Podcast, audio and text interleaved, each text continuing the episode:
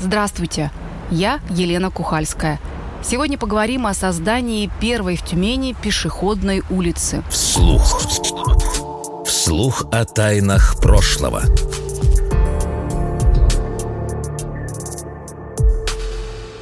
В начале лета во время велопрогулки по историческому центру города, пересекая улицу Дзержинского, я, как и многие другие горожане, наткнулась на большой ремонт. Строители меняли коммуникации, занимались дорожным покрытием. Вся улица оказалась перекопанной и недоступной для пешеходов, велосипедистов и автотранспорта. У меня возник вопрос, а что же будет представлять из себя так называемый Тюменский Арбат, о котором так много говорили в Тюмени? Оказывается, идея сделать улицу Дзержинского пешеходной впервые появилась более 40 лет назад. Дело в том, что в границах улиц Дзержинского, Республики, Чулюскинцев и Осипенко расположено около 30 объектов культурного наследия, большая часть которых декорирована тюменской объемной резьбой, не имеющей аналогов в мире – Улица является настоящей рекордсменкой по старинным купеческим особнякам за каждым из которых стоят яркие личности из истории города. Здесь соединяются судьбы домов и судьбы людей. Я выбрала пять домов с самой интересной архитектурой и историей. О них расскажу подробнее. Улица Садовая. Но сначала немного о самой улице. Садовая, современная Дзержинского, появилась на планах Тюмени еще в XVIII веке. Она никогда не была центральной, скорее наоборот, находилась ближе к окраине. Тихая, живописная и зеленая. Фотографий конца 19-го, начала 20 века с ее изображением почти не сохранилось. Свое название она получила, наверное, еще и от того, что у каждого из ее обитателей был сад. Яблоневый, вишневый, Воздух по весне здесь наполнялся ароматом сирени, черемухи, жасмина. По мнению известного реставратора деревянного зодчества Святослава Шитова, улица уникальна, заслуживает права быть особенной. Вот его комментарий на эту тему. Улица Дзержинского уникальна тем, что на ней сосредоточено большое количество подлинных памятников деревянного зодчества и архитектуры нашего города, над которыми трудились и прославленные мастера нашего города, и архитекторы, главное, нашего города. Улица имела название Садова, потому что там даже на старинных фотографиях красивая, зеленая, цветущая, протяженностью достаточно большой. Там были и липовые аллеи, и черемуховые деревья, и боярышник, смородина, что там только не было, это все пчело красиво. Ну и, конечно, это был очень такой развитый торговый бульвар, где происходили знаменитые международные торговые сделки. Купцы наши жили, создавали вот эту самую жемчужину, тюменской домовой резьбы. Там от самой простой, глухой резьбы до самой богатой, скульптурной, барельефной, которая, как сказал архитектор из Германии Манфред Герна, не имеет аналога в мире и будет включена в мировой каталог архитектуры. Улица в основном застраивалась в конце 19 и начале 20 веков. Из долгожителей здесь дом купца Прасолова. Впоследствии там размещался Народный дом, а ныне это резиденция тюменского губернатора, и адрес ее поменялся. Еще один из самых старых домов – усадьба путешественника, мореплавателя Михаила Дементьева. Его дом был построен на Садовой в 1850-х годах. Пешеходная улица – это способ сохранить память о предках, считает Святослав Шитов. По сути, сейчас в Тюмени создается музей под открытым небом.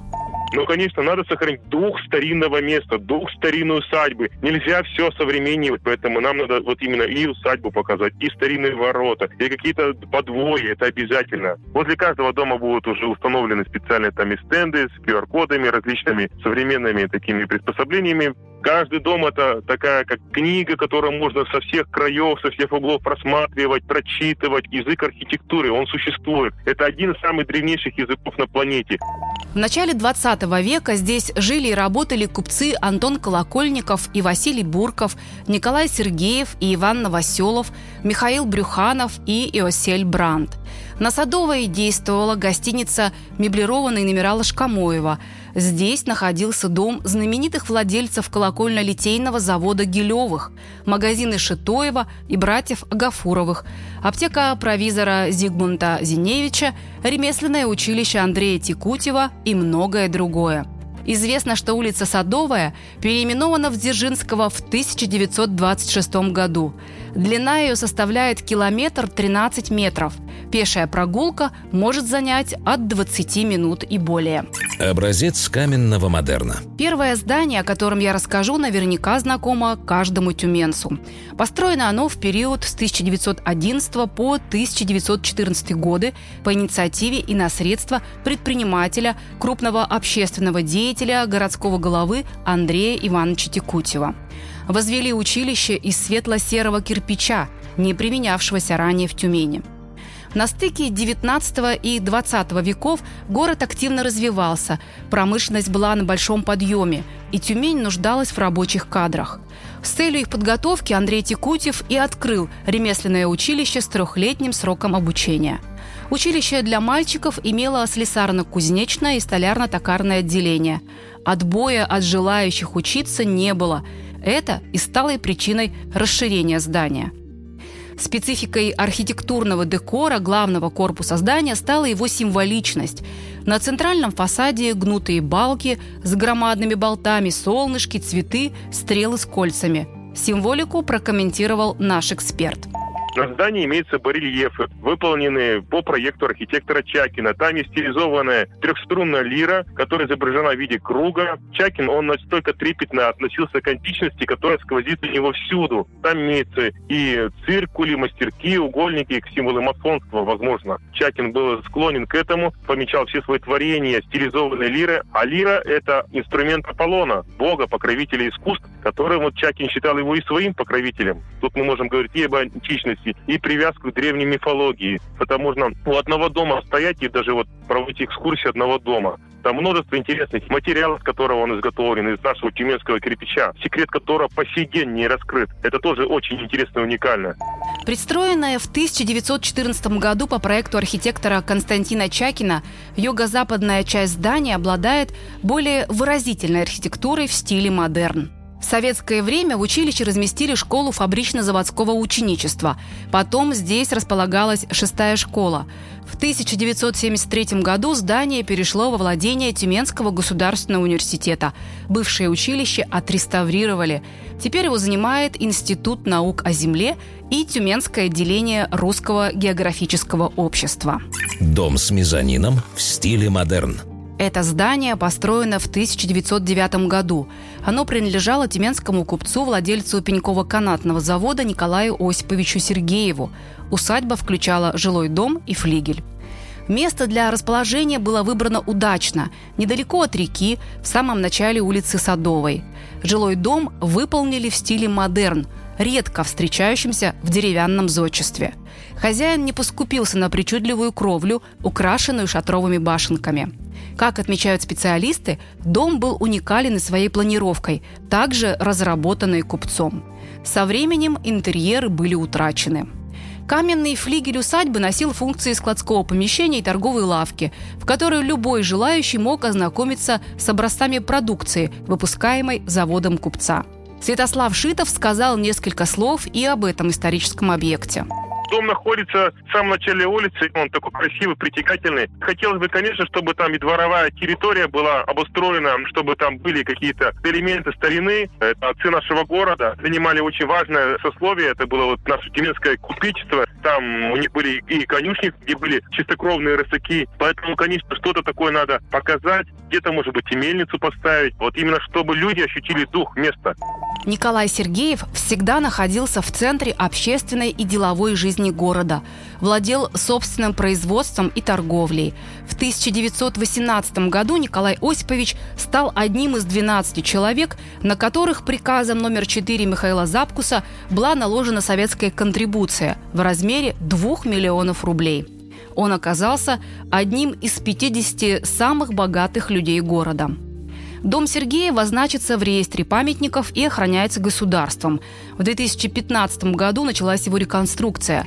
Бревна сруба увозили для тщательной обработки и сортировки. Некоторые из старых оставили, часть заменили новыми.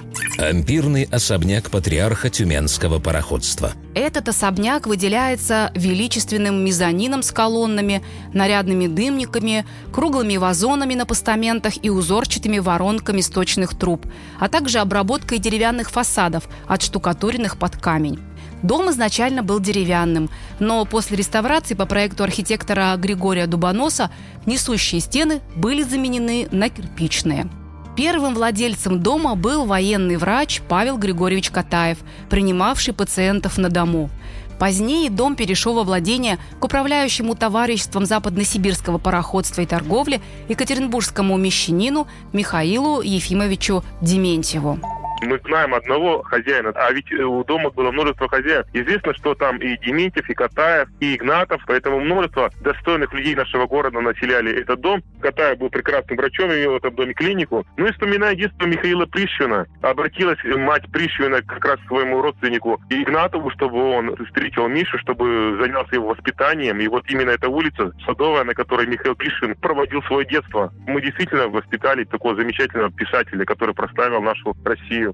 Но все же самым ярким хозяином дома стал Михаил Дементьев, которого называют патриархом тюменского пароходства.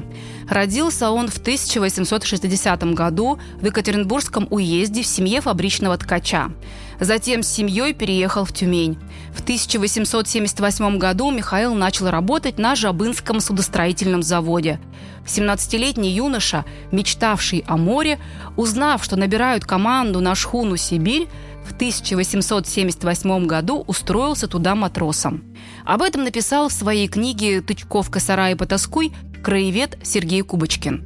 Желая собственным опытом убедиться в возможности доставки грузов северным морским путем из Западной Европы в Сибирь и обратно, и тем способствовать экономическому развитию Сибири, Александр Константинович Трапезников отправил в 1877 году из Лондона собственный пароход «Луиза», который с грузами европейских товаров прошел Карское море и прибыл благополучно в Тобольск.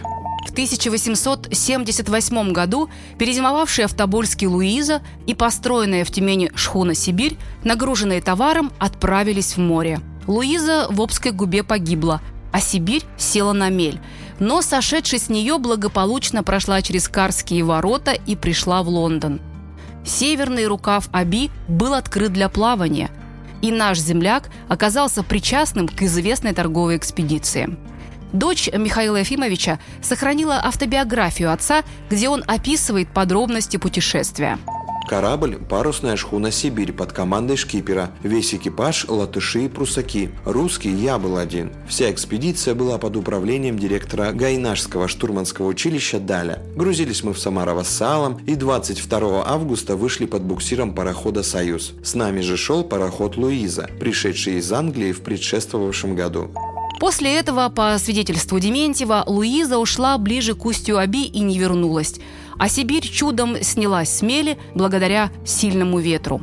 Все время шли день и ночь при боковом ветре. Часто шлепались об мель. Луизы не видели. Видели брошенный повозок и таким образом подошли к Белому острову, где и ошвартовались. Утром подняли якорь и при неблагоприятном ветре стали пробиваться к проливу Маточкиншар, но, встретив все более густые льды, держали курс на Карские ворота, которые проплыли в ночь на 30 сентября и вышли в Северный Ледовитый океан, где нас более недели чертовски трепало, выломало фальшборты, а там наступили наступил штиль. Болтались, вышла пресная вода. Старались добиться как-нибудь до народного и зайти куда-нибудь в порт и достать воды. Но 18 октября стало тепло, пошел дождь, мы набрали воды в парус, слили в бачки и при благоприятном ветре благополучно пришли к Темзе. Дементьев вернулся в Тюмень и стал работать на кораблестроительной верфи. Карьера шла удачно, но в личной жизни случилась трагедия, умерла жена. На руках у главы семейства осталось три дочери. Через год Михаил Ефимович вновь женился. Его избранницей стала Глафира Григорьевна, выпускница Тобольской женской гимназии. Она была на 15 лет моложе супруга, но это не помешало ей создать крепкий семейный очаг. В этом браке родилось семеро детей, пятеро сыновей и две дочери. Всего в семье росло 10 детей – Нужен был большой дом, просторный и красивый. И вскоре глава семейства приобрел двухэтажное строение на углу улиц Садовой и Серебряковской. В 1912 году три крупных пароходства региона объединили в одно – Товарищество западно-сибирского пароходства и торговли. Его управляющим единогласно избрали Михаила Дементьева. В его ведении находилось 23 пассажирских парохода и агентства в Тюмени, Тобольске, Омске, Павлодаре, Барнауле и так далее. Также Михаил Ефимович являлся совладельцем чугунно-литейного завода. Как пишет историк Сергей Кубочкин, с приходом советской власти дом был национализирован. Семья сначала переселилась во флигель, а затем и его отобрали. Дементьевы уехали в Омск, затем в Тобольск. В Тюмень вернулись уже в 1925 году. Михаил Ефимович был вынужден жить на частных квартирах. Умер он зимой 1929 года и похоронен на Затюменском кладбище. Дом Бурковых. Символ тюменской резьбы. Усадьба Василия Петровича Буркова – одно из самых известных домовладений в Тюмени. Точная дата постройки дома неизвестна. Василий Бурков приобрел деревянно-каменное здание у мещанки Поспеловой в 1899 году. Рядом с жилым домом построена торговая лавка, входившая в состав усадьбы. Кстати, сегодня торговое помещение сохранилось. Там располагается магазин «Хостовары». Василий Бурков родился в 1851 году в семье зажиточного крестьянина, предположительно в деревне Малокрасноярской, ныне Омская область. Окончил пятилетнюю приходскую школу. Василий Петрович торговал зерном и мукой, нанимая небольшие суда. В 1888 году он женился, и первые годы семья жила в доме родителей, где у них родилось шесть сыновей. Дела Буркова процветали. Торговля расширялась, множились деловые связи не только по России, но также с японскими, монгольскими и китайскими купцами. К началу 20 века Василий Петрович уже считался мещанином, а позже получил статус купца первой гильдии – он избирался товарищем городского головы, членом попечительского совета Владимирского сиропитательного заведения, женской гимназии, был почетным блюстителем Тюменского Александровского реального училища. Вместе с купцом Журнаковым входил в товарищество тюменских электростанций. Василий Петрович был почетным гражданином Тюмени и очень этим гордился. В 1904-1905 годах в большой комнате цокольного этажа собственного дома он организовал клуб для рабочих и распорядился кормить всех, кто сюда приходил. Библиотеку для клуба пожертвовал крупнейший пароходовладелец Иван Игнатов. Во время революции 1905 года Буркова арестовали – тюрьме он пробыл около года. Пропускали в тюрьму только жену. Из-под стражи купца отпустили, ничего не объяснив и не предъявив никаких обвинений. С тех пор Бурковы каждое воскресенье кормили всех арестованных. Умер Василий Петрович в 1910 году. Потомки его живут в Челябинске, Иркутске, Екатеринбурге, Ноябрьске, Москве. В наследство предприниматель и меценат оставил тюменцам прекрасную усадьбу, глядя на которую можно представить, как жили лучшие купеческие семьи того времени. Дом действительно особенный. Это дом дворцового типа. Это европейское палаццо, которое вошло в Сибирь как сибирская барокко, корни из Италии. Имеет шесть разновидностей конных наличников. Фасадные самые красивые, самые нарядные. Там еще не хватает многих элементов. Там были флюгера, кронштейны кованые. На тумбах стояли вазоны. Самый настоящий богатый дворец. К сожалению, его отдали недобросовестному заказчику, который соскоблили защитный слой, и дом гниет уже много лет. Не знаю, как его будут спасать. А дом действительно самый уникальный. В годы Великой Отечественной войны в особняке проживал первый секретарь обкома партии Кошелев со своей семьей. Позже здесь разместился детский сад. В 2006 году здание отреставрировали. С 1993 года и по сей день роскошный купеческий дом принадлежит культурологическому центру эстетического воспитания детей, который так и называется «В доме Буркова». Два дома Бровциных – Жилой дом, который сегодня находится на улице Дзержинского, 40, построили по заказу тюменского мещанина Сергея Степановича Бровцина в 1900-е годы. Он являлся частью его городской усадьбы. Известно, что Сергей Бровцин родился в 1848 году, учился в четырехклассном училище, но не закончил его. Бровцин стал городским оценщиком, был членом комиссии по переоценке недвижимых имуществ в Тюмени – позже гласным городской думы. Занимаясь недвижимостью, Сергей Степанович и сам приобрел несколько домов. В общем, сапожник оказался не без сапог. В 1901 году он имел пять двухэтажных деревянных домов, четыре одноэтажных с каменными и деревянными службами, отмечает историк Валерий Чупин. По словам мастера Святослава Шитова, интересная история ворот этого особняка. Предназначались они для дома на улице Осипенко, 19. Однако документы были утеряны, и ворота решили перенести сюда. Это единственные сохранившиеся в городе подлинные ворота 19 столетия. Там э, прекрасно восстановлена, отреставрирована старинная резьба 19 века. За каждым элементом встречались записи карандашом, который делал мастер, там его расчеты. Ну и ворота, которые мы сделали по проекту с применением старинной подлинной тюменской домовой резьбы. Это единственные ворота, на которых сохранилась подлинная домовая резьба, объемная. Больше в Тюмени подобной резьбы на воротах не сохранилось. Фасадная резьба памятника была отреставрирована мастерами Шитовыми в 1990-х годах годах. Также выполнено оформление парадного входа дом имел э, богатейшие истории, там жили замечательные люди, артистка Тюмени Кордонская, фотографы, прогуливался и замечательный там писатель, который был знаком и с Владиславом Дворжецким, и с Туполевым, Марком Клобуков, поэтому он тоже жил на Дзержинского, заходил в этот дом. Каждый дом хранит свою богатую историю, а также найдено было множество находок на территории двора. Мы все это будем представлять, показывать, рассказывать. И про каждый элемент, про каждый завиточек мы тоже расскажем. Во время реставрационных работ во дворе дома из-под земли извлекли много интересных находок.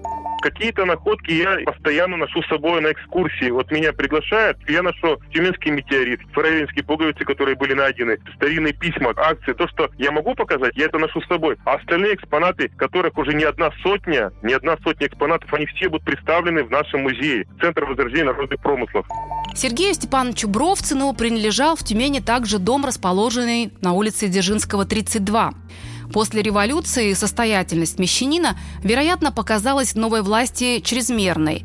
Поэтому особняк на Дзержинского 32 в 1917 году был передан врачу Френкелю. Затем красивый деревянный особняк разбили на отдельные квартиры, которые заняли горожане – у Сергея Бровцина и его жены Анны Васильевны было двое детей и четверо внуков. Но как сложилась их судьба после 1917 года, неизвестно. Проект создания в Тюмени первой пешеходной улицы – как сделать экскурс в историю частью современного городского пространства? На этот вопрос попытались ответить авторы проекта первой пешеходной улицы. Новое пространство, насыщенное объектами культурного наследия, соединит общественно-деловой центр города с набережной правого берега реки Туры. По проекту строители поменяют коммуникации, сделают новое дорожное покрытие, дополнят освещение, проведут капельный поливочный водопровод, проложат ливневую канализацию, а также высадят около 500 деревьев, свыше 8 тысяч кустарников и более 700 многолетних растений – Улица должна быть зеленой и цветущей, ведь недаром ее историческое название «Садовая». Ремонт в центре города часто преподносит краеведам сюрпризы. Так, во время реконструкции улицы Дзержинского на глубине полуметра были обнаружены фрагменты гранитной мостовой XIX века. Часть камней удалось спасти мастерам-реставраторам Вадиму и Святославу Шитовым. Живые экспонаты былой эпохи ждут своего часа. Есть идея, и ее уже одобрил глава Тюмени, выложить на Тюменском Арбате фрагменты той самой исторической мостовой, которая символично свяжет наш век и век минувший. Если вы хотите подробнее узнать о домах улицы Дзержинского и увидеть их фотографии, заходите на сайт вслух.ру в раздел «Спецпроекты». С вами была Елена Кухальская. До встречи!